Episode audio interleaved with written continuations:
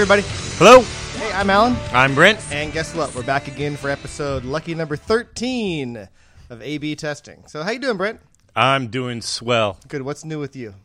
Well, so we're running a little. Uh, we started late today. Uh, it was very Did, exciting. did you have a hard time getting out of bed this morning? no. So I ran in, uh, got to the car. I was going to be right on top behind the school bus on 40th. Yeah, and apparently you can't just like zip around them. You They- can't. They, they put that little sign out that says "Don't go." And by. I was in the wrong lane. I couldn't even do a Yui. that hap- Oh wow, yeah, that happens. Um, even in my neighborhood, if I leave a little late, I may as well leave a lot late because I'm be driving behind a school bus for a while. Oh no, I. I it's exactly true. If I Yeah. can't get out of my house before seven, then stay there till eight. Seven. Ouch. I. I'm usually in by 5:36. Wow. I get in at. I think I get in early because there's nobody here when I get here at eight usually. There's a couple people here. There's one guy in my building that I compete with to see who who gets there first. That's a. It's usually me. That's a really dorky competition. Yeah, and it's not an example I would suggest others follow. All right. Hey, uh, what's new with me? Well, I'm glad you asked. Uh, last week, was it just last week? Yeah, I took a couple days and went to the Google Test Automation Conference up in Kirkland, GTAC, as the cool kids call it. A couple hundred people there. It was fun. Met a lot of people, reconnected with a lot of people. It was a good time. But a couple things I want to talk about. I'm not going to go through a laundry list of the talks and what they were about. Just But- out of curiosity, yeah. though, have you have you gone to these events before? I assume This is so. my second GTAC. I go to all the GTACs that I can drive to. And it was in Seattle, and on I can't remember uh, 2000. I can't remember when 2010 was the size of the audience about about the same as last year? Yeah, it is about. Well, I didn't go last year. About the same the as? Seattle uh, when I went last time. Yeah, they keep it. They keep the attendance um, at a cap. I don't know what it is. Okay. All right. So anyway, a bunch of people giving talks about stuff they're doing. A lot on tools, obviously for Android and web automation.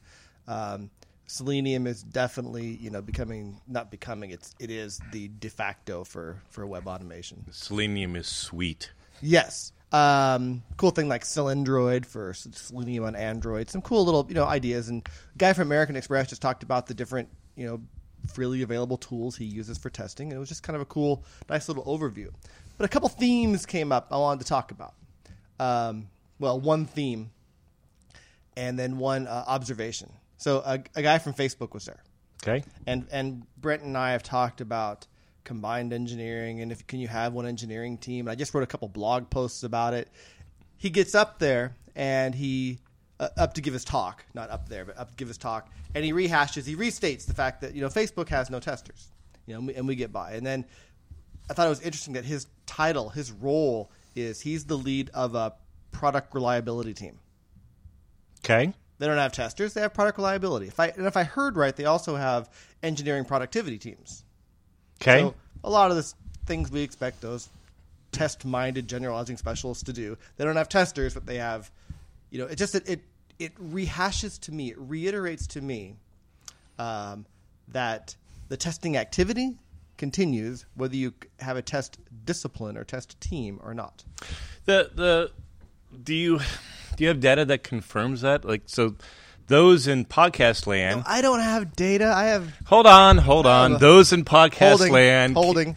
can't see Alan's face, but the what your body language just communicated was, yeah, dude, it's still a test team. You're calling it something Well, else. Yes and no. I think maybe a little bit I'm saying that, but I think more importantly is it doesn't frickin' matter. I think I think I mean you call it by a different name, but we've discussed this numerous times, and I think on the podcast that um, those roles, uh, productivity engineering, uh, reliability, uh, are really sort of uh, non-functional requirements. Sure, required specialists. Perf team. Um, and so I don't know. I mean, I would say if we were to disambiguate the term test, yeah, those are type of responsibilities that we funded in our organizations prior. But the key pivot is things around component tests and functional tests, right? That's going to the the dev org, and I haven't heard yet you say that this guy owned those either of those No, two no, things. and I am actually, to be honest, and I hope he's not listening because I don't remember what he talked about. I just that was the interesting point I took away. Hmm. You know, generally at most dev companies, developers are going to own that unit and functional testing, and they definitely do it at Facebook. But for some of the big picture things that people worry that when a lot of people go up in arms when they say, "Oh, they don't have a test team," or some or company X doesn't have a test team, they go, "Well, X and Y and Z aren't going to happen." And my point is that those things do happen. Yeah, it's right. That- it- I the- guess that- a couple that's the point I podcasts ago, you brought up uh, the one scenario, the one Twitter where a guy was like, "If you don't have a test team, you suck." In in essence, right? And and it's just it's just not true. Facebook definitely has a continuous deployment model. They definitely have flighting rings. Um, they use exposure control to minimize risk. Right? Um, yeah. Yeah. Um, anyway, what was your takeaway from? I mean, did, did you think they were doing something? Uh, as I mentioned before, and I now I have to say it again because you don't Well, freaking listen to me. Is no, you said I that actually testing don't remember what he. I don't remember what he what his talk was about. I just thought that statement was interesting. So I'm going to move on before you ask me again and I get angry, like the angry weasel. Um, re- people that read my the the about angry weasel part of my blog will know the whole story behind what angry weasel means. Nothing to do with me. Has to do with the tooth of the weasel and a German automotive issue. So Yeah. anyway, Thank- moving on. thank- uh, thanks for sharing. there was an, there was an interesting theme. Probably I'm not going to say half. It was more than half. Three quarters of the talks mentioned a two word phrase. Some more often, and it became like the joke. Like, oh, they said it. Everybody drink. It's like the GTAC drinking game, um, which was the term flaky tests. Brent, have you ever heard of this word before? Flaky tests. yes, over and over and over and over. What the hell is wrong with us? The flaky tests are so prominent. Uh, there's an interesting vanity metric people put up on their slides of how many automated tests they run. I don't care how many automated tests you ran. I guess it does give you if you're trying to show scale, but even then, it's such a you know tests aren't created equal. We know this. This idea of flaky tests came up. Blatant vanity metric. And uh, guess what? It's come up at Microsoft about a half a zillion, no, quadzillion, a zillion. I don't- quadrillion. I, I, I don't know. A yeah. number, a big number. Googleplex. Yeah, maybe it's come up a Google times. yeah. uh, with I run this test. Sometimes it's flaky, sometimes it's not. Let me give you a statement, and I can argue both sides of this. Uh, someone said at the conference, a flaky test is worse than no test. What do you think about that? Yeah, I. So when we talk about flaky tests, it reminds me of a white paper comment uh, Bill Gates did years ago, where he talks talks about the automation paradox. Do you remember the automation paradox? Uh, vaguely. Yeah, automation paradox. know. Was it called the automation paradox? I remember the comment. I don't remember the paper. But anyway, go on. Yeah, it- the the it might have been test paradox. I don't know. Whatever. Um, and in no, essence, the paradox. This is not a podcast on long-term memory and recall. No, but it is one on ADHD for sure. Um, the the test paradox, in essence, is if you can make a world's perfect test that validates the code, then you have to actually create the test that's better than the code. So there's a then so then there's a implication that perhaps you should be using the code inside the test and not the code inside the product. That's what makes it a paradox. I hope that was sort of a philosophical point and not. uh, this was back in, in in the day Bill Gates still ran the show, All right. and we had what a quadrillion dollars in, in payroll going to test and uh, I remember one uh, small percent going to engineering. It's probably 15 years ago. The test architect group we had a presentation for Bill Gates and talking about what's going on, and and he walked into the room saying, "I spend a lot of money on test. I have no idea what you guys do." we test Yeah, exactly.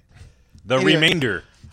off the track. Yeah, the, the remainder. So I think that was a really long answer. Actually, a lot of words that didn't actually answer the question. So let me answer the question. Well, no, Are flaky tests better than or worse than no tests? And it depends because not only are not all tests created equal, not all flaky tests are created equal.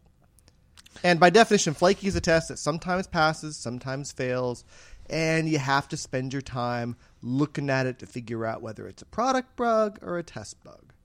So if you if you evaluate it across uh, payroll cost, yeah, a flaky test is going to cost you more than no test in the short term. In the long term, you don't know. It having no test, right? It, no test on something that no one uses, probably not going to cost you much. But there seems to be an unwritten rule in test automation is I've written an automated test. I've created a test that does something, you know, I've created an automated test. And now that I've written it, because it's automated, it now must run forever and ever and never and never to be retired.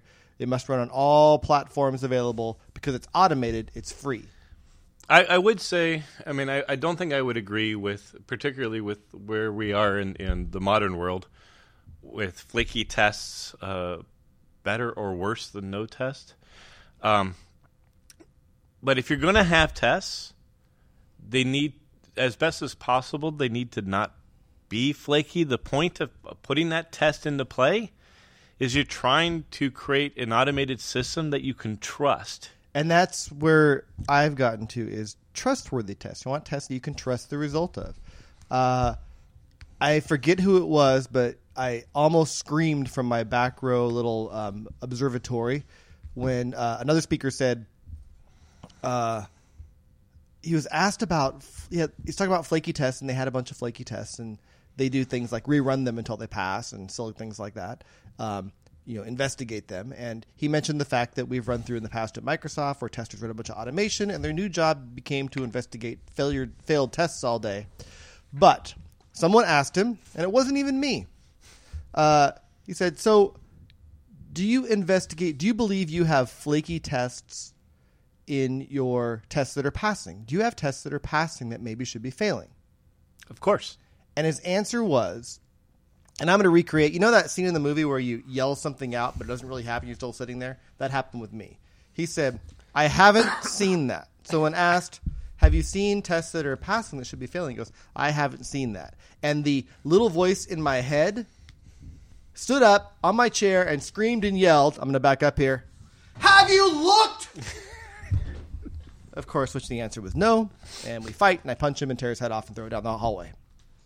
You are angry today. No, you know, it's the things that happen in your head, they're safe there. You bottle them up and squish them in, then that anger never gets out into the world. Oh, I've been repressing feelings for decades, Alan. I get Well, that. That's a whole different story. the the the other thing, like I want to tie this to the modern world, I guess. Right, this reminds me of a presentation we saw from a, a colleague of ours, Michael. Oh, hey, Michael's speaking at SASQAG next month. Uh, sasqag.org on the third Thursday of November, whatever day that is. Uh, for Seattle listeners, come out and listen to what Michael has to say. Michael recently left Microsoft. He's hanging out, uh, trying to figure out what to do next. He's uh, the the kicker on there. If you go to sasqag.org and uh, check it out, um, check out the abstract for his talk. I, I can't. I'll paraphrase it here, but he figured out that he didn't like testing after being a tester for 15 years.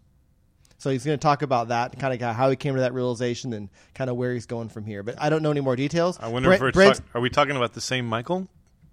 uh, Michael H. C. Oh, hey, peer peer disconnect here, but uh, but still, go if you're local, go to SASQAG on Thursday. Um, tell me about Michael C. So Michael Michael H. Yeah, he, uh, he was a he was a mentee of mine until very recently. Although I guess I'm, I guess he might still be, but uh, yeah, I didn't know he was doing the Sasquatch tech. I, sh- I should go show up. All right, Michael Uh, C. The Michael C. No, uh, so one of the things that he did is he ran um, uh, tests or test results through a Bayesian network, in essence.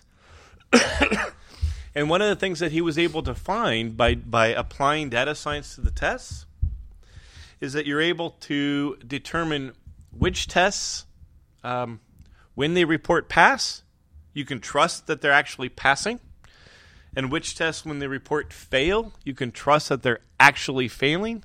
And some tests are very good negative indicators, and some are very good positive indicators.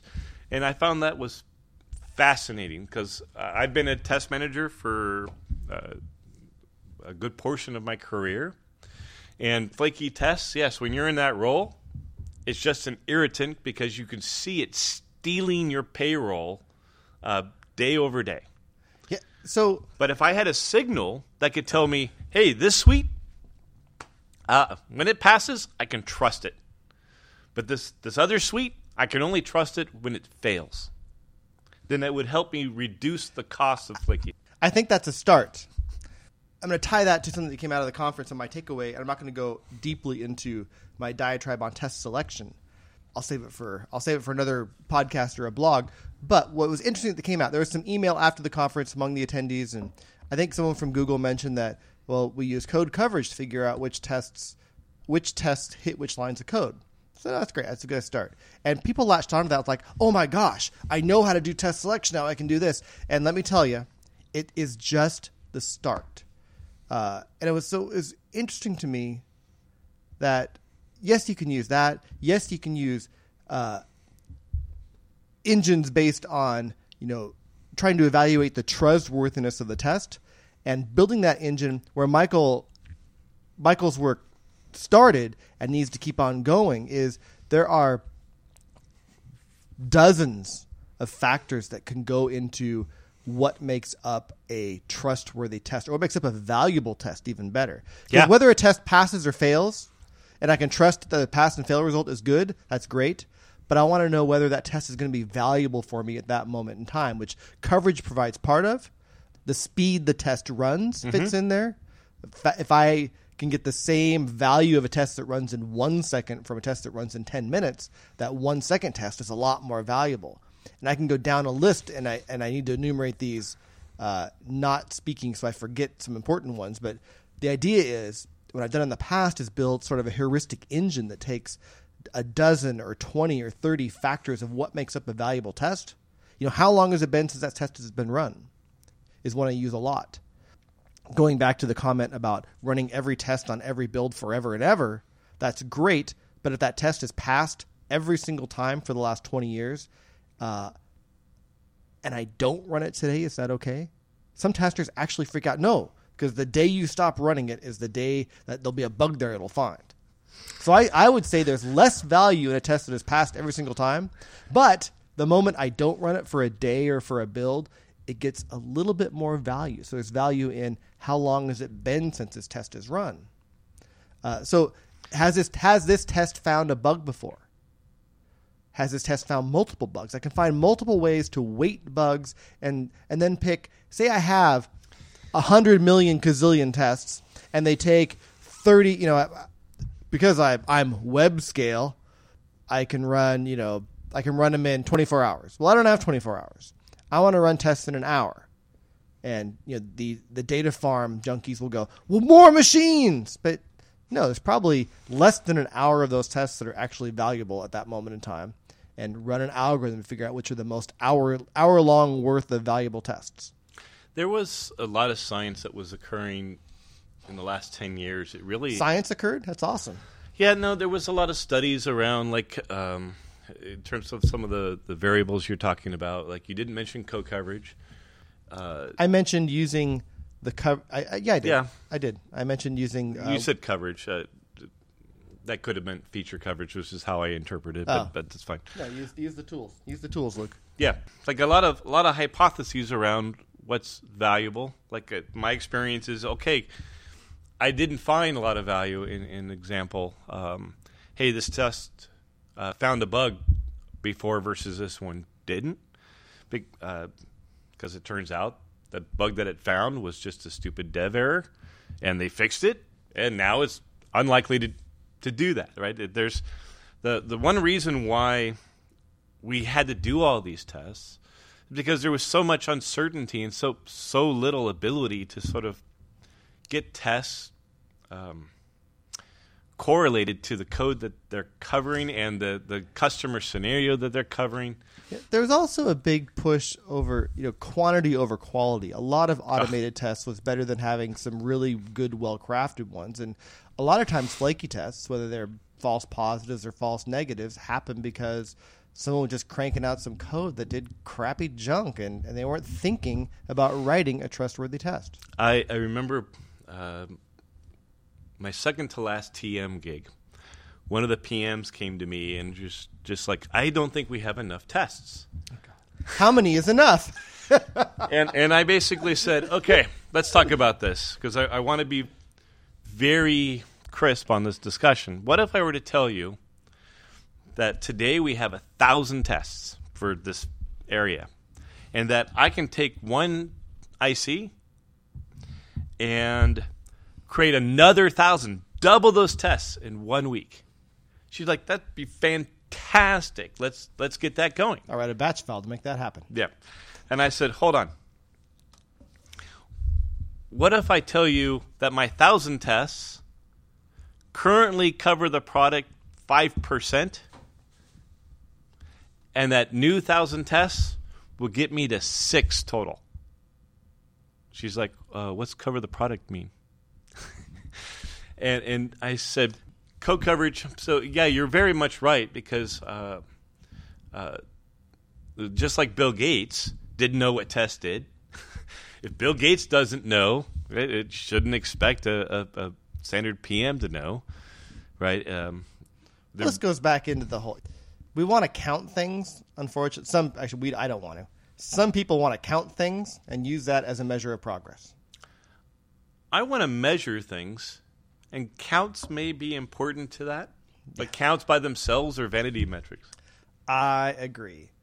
Interesting. I the my big takeaway at the end was, I think, you know, I've thought a lot about this and have, I think, pretty good ideas about test selection, and I've kind of, uh, I know I'm comfortable retiring tests. I'm comfortable not running tests. I'm comfortable trying to come up with, you know, I'm comfortable that I have good algorithms for figuring out which are the most important tests to run. But it was interesting that I didn't feel like anyone else was really. Not only were they there or close, or whether they cared. They were happy just to run lots of tests and ignore failures or, or have logic in the test to rerun the test if it failed or silly things like that. So your your story reminds me of another colleague of ours, Harry, who um, when I worked with him was over when I was part of the Bing team, and Harry had come from uh, Google and was working there as well. And he had taught the Bing team this concept called heuristic based testing, which is something he had learned from Google. And a heuristic based test is one that's good enough. It has a benefit that it is super fast. Right? You, you don't, um, as an example, if you're trying to test a map function, instead of uh, uh, testing the directions uh, accurately and, and going through is this right, is this just right, and coming up with your own algorithm goes, can I find a better algorithm that it should have picked? What you do is you load load up another shipping map software and you compare side by side, which ends up being a ton easier uh, than trying to map through the algorithm. Well, isn't that you know I'm very familiar with Harry's work on you know using mo- models for this. It was, um, but Uh, this was more than this was. this was relatively. But in, Yeah. what's interesting is, um, and I'm a big fan of Harry. yeah. Uh, what we used to do, one of the mistakes testers make a long time ago is, and I've done this myself early in my career, is I ended up re-implementing the functionality of the program as the Oracle. So I did this. I was writing Yep. um, some graphic. I want to make sure some. Gra- could I use the function get pixel in Windows to, to test set pixel? You know, could I use, could I could I set a pixel to gray and then get a pixel and see if it was gray? If it was, the test passed. And, And like- that's where test paradox comes in. and what's interesting is, yeah, because I I went through this big thing where okay, I, actually I can query the graphic driver and get the actual color there rather than go through the API, da-da-da, which is actually what set get pixel does. Right. So, um, and what Harry's solution was, rather than rewrite that Oracle yourself, use the competition as an Oracle. Yeah. Nothing wrong with that, but it's it, it's and a hell of a lot easier. It it is a hell of a lot easier, a ton faster, but it does create flaky tests.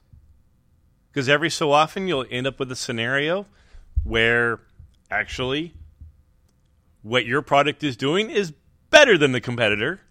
Yeah, and Right. what I've been on products that I won't name where we had a competitor and our goal was to be bug for bug compatible compatible with our competitor. We had Okay. all right. We- so anyway, yeah. I think um, probably I've more, encountered probably more than more my- on GTAC. We're going to move on. Yep. Um, let's talk a little about. Uh, So you want to talk about the culture of meetings? no, I want to talk about meetings. So two, Okay. Now, uh, where was I going to start?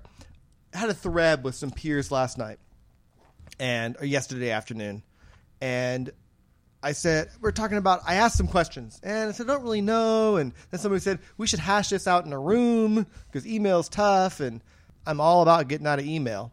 Um, and I did something that I rarely do. I rarely do. Because trying to get in sync with this team and just a lot of unknowns. And I, you will rarely hear this phrase from me out loud or an email. I said, "How about we set up a weekly recurring meeting to hash some of these things out?" If if I were next to you at that time, I would have stared at you like, "Wh- "What did you just? What? what did you just say?" so, um, a lot of people think meetings are bad. You're you're you're starting to grow up. It's cute. Meetings, meetings can be bad. You'll be suggesting V teams next. I'm going to suggest punching you in the throat. All right. So, what problem did you solve So- with this suggestion? let me let me finish. Let me finish. So, um, uh, the reason is the reason I it, it doesn't hear is coming from me is I think many recurring meetings are end up turning into the let's sit around the room while everyone does email and someone will basically I've actually been in an org where people got in a room and um, everybody got their laptops out there working along and they didn't know what the meeting was about so someone said did you read the email I sent and they said no so he read the email out loud to the room it's like the epitome. It's like, oh my god, this is surreal. It should be in like like an office space kind of movie. It's crazy. I think a good example of recurring meetings at work are daily stand-ups. Yep. They have a specific agenda. You, you stay on track. It's like these things happen, you're done. Uh, I think brainstorming, not, not really for a recurring meeting, but brainstorming meetings work well for meetings. Uh, status meetings, nuh-uh. And Brent's shaking his head too. So nuh-uh. Uh, like no. So I think when you need to get alignment, um, and, and this meeting will probably work a lot like a stand-up meeting. It's weekly, it's weird, but we're, it's.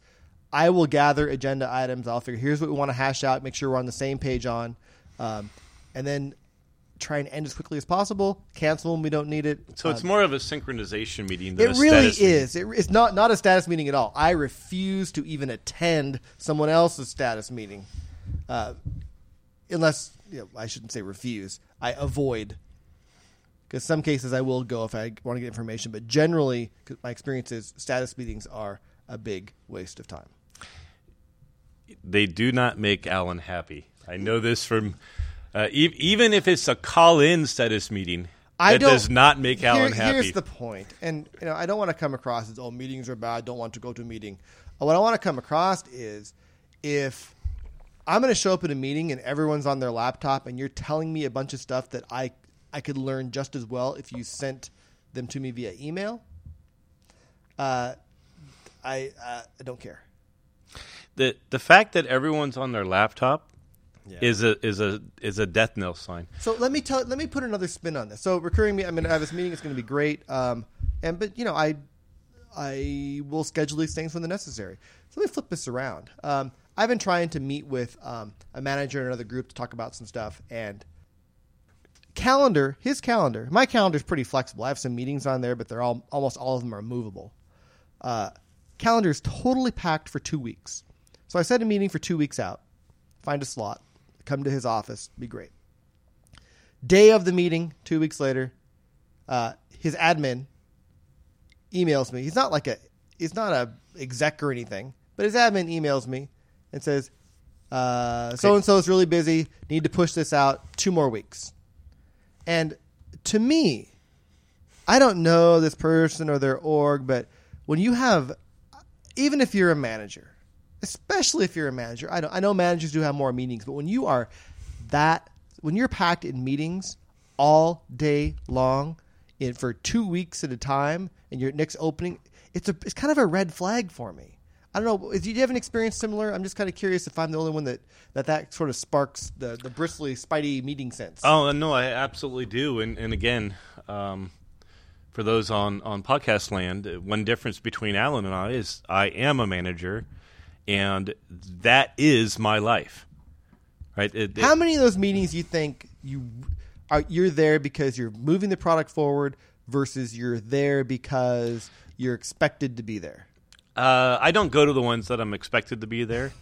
I go to the ones where either I, I actually take a, a an open space sort of principle, uh, where either I will learn something or I believe I can contribute.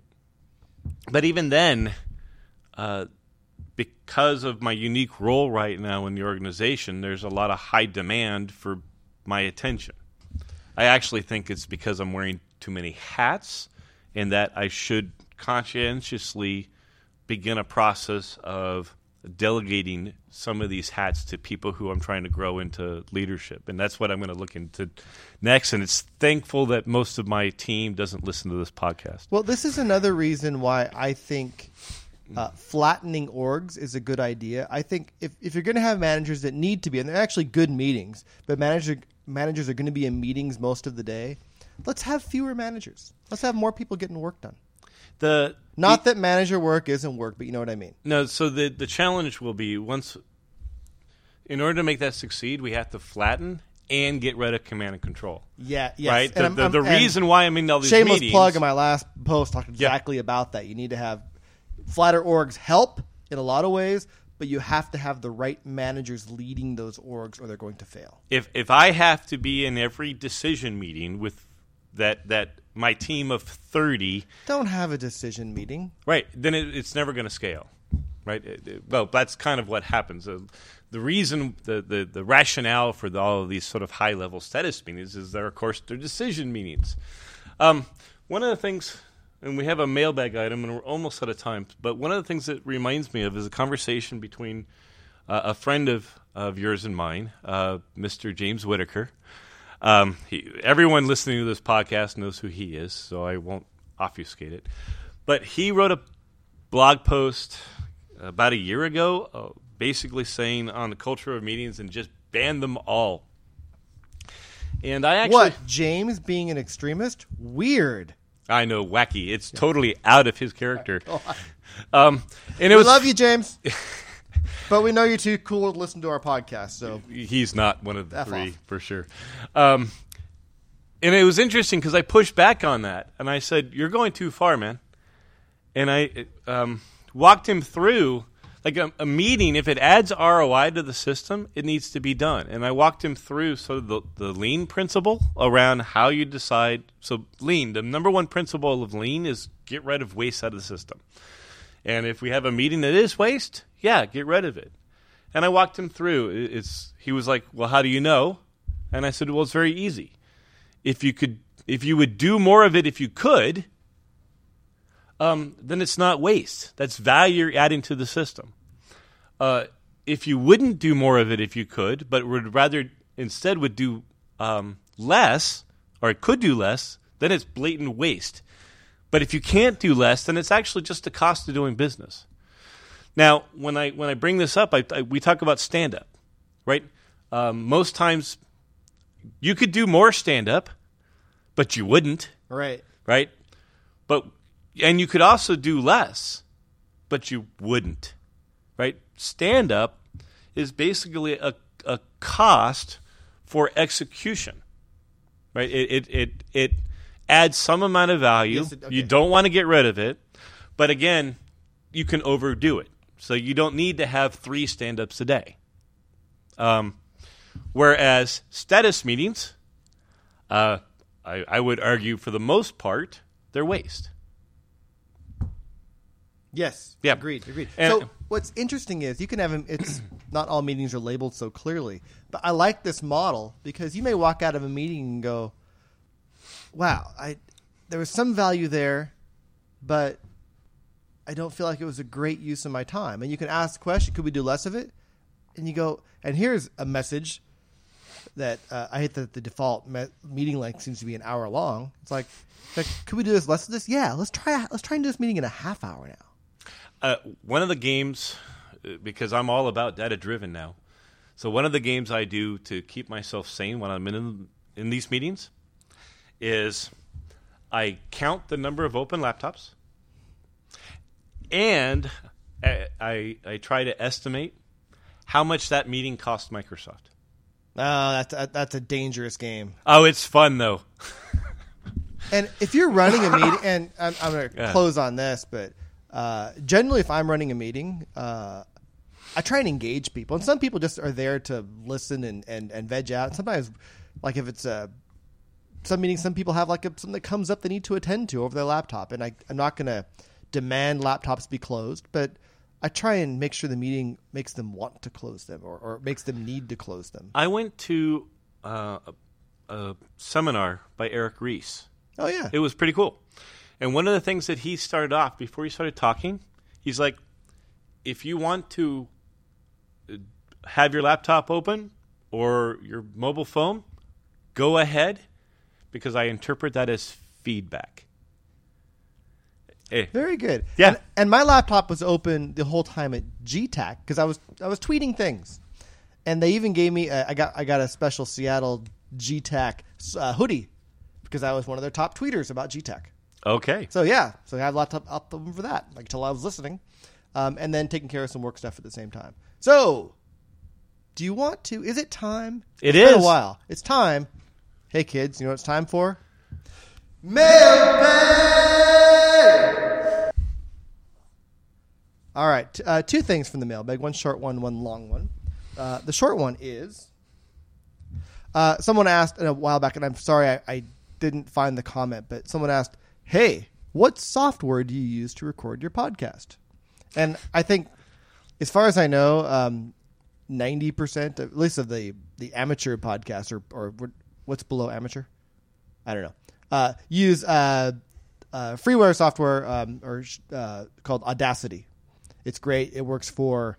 Um, it scales really well. You can record whole albums on this software. It's it's really great.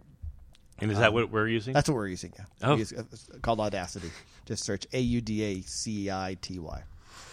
So that's that's taken care of. Yep. And the other one is uh, last time we talked about uh, Feedback. peer evaluation and feedback, and Brent gave me this uh, exercise he uses when he says, um, you know, how would you rate this? Uh, what I did on a scale of one to ten, and what would make it a ten? And then Neil Stud wrote in, and he says, "Thanks for a great episode, guys. You're welcome." yes, et go cetera, Neil. et cetera, et cetera. Good information here. Read the comments on angryweasel.com whack A-B testing. But he says, my only concern with Brent's suggestion, what would they need to do to make it a 10, is that when scaled up amongst many reviewers, it could result in a laundry list of people's tiny flaws, which could be, would be, depressing to receive. Though I would trust the manager to filter and collate the list down. But how do you deal with you know, that potential uh, outcome? So, I have never actually encountered that. Uh, the the feedback mechanism. Um, so th- Neil does point out something that's that could be very interesting because usually when I do this feedback uh, paradigm, I'm doing it face to face with the person, and they're not thinking about the well, uh, other than Alan, uh, they're not thinking about the the little minutia. Um, aggregated up, yeah, that absolutely could be a, a, an issue, and, and I would rely on the manager to do exactly as Neil suggests to to collate that and to, to discover the patterns Yeah. out of those individual things. The I agree. um, the other issue is it's very rare to encounter someone giving giving in- from my experience giving a number less than four. If you remember the, the, the process, they come up with their own number, and then they have to um, communicate what could have been done differently in some sort of time range uh, to move that number to a 10. That first number isn't so much important except for that it it it communicates where they're coming from. And a lot of the times a 4 really means yeah, this guy really irritates me. But we're talking and I don't want to come across as this guy really irritates me. A 5 is almost always average and a 7 is you know just slightly above average. Yeah, and people have their different interpretations on that as well. You know, we get Yeah. these uh, surveys that say, you know, digit, you know, blah blah blah, dissatisfied, you know, very dissatisfied, dissatisfied, neither satisfied or dissatisfied, satisfied, very satisfied. Typical five point scale. And there's some people um, who will never put very satisfied because it, it always could have been better. Yeah. So, but but some people will go, it was it was pretty good. I'll say very satisfied. Oh, so so, a there's lot a of lot of variation in, in so that number one that one to ten scale, uh, without any since it's purely subjective, Mm-hmm. there's tons of room for variation. So yeah, it's about the discussion and the points, not about the score. the the points afterwards, the, the second bit, it's about taking that feedback and deriving it into something that's actionable. If you if you guys remember the phrase, it's basically what could I have done differently in order to score that ten. Whereas, um, so the, one of the positive thing is that that kind of filters out the subjective, right? Hey, Alan needs to stop being so angry, right? Well, how much non-angry needs does he need to be? It it About three beers worth. it, it translates the feedback into something a bit more actionable. The the other thing that I would suggest though as well is if if if you use this technique or, or let's say we operationalize it in some peer feedback form someday, um, just because the person gave you their opinion of what you could have done doesn't mean it's valuable. Right? It, it's everybody has their opinion, and it and it's priceless that they gave you that feedback. But it's still up to you, uh, the person, the feedback receiver, to decide what they want to do with that feedback. And you may decide, you know what? Yeah, if if I were to satisfy that guy's criteria, I'm going to have to give up something that I truly value. So I'm just going to have to live with um, that consequence, and it's all good. Of course, it's always all good, right? Guess what? Are we out of time? We are. That that is the what I was having you guess. Nice guess. Congratulations. Hey, thanks for the mailbag items. Keep them coming. We love those things. yeah, we'll talk about anything, right? Yeah, as you can tell. All right, thanks everybody. I'm Alan. I'm Brent. We'll see you next time. Bye.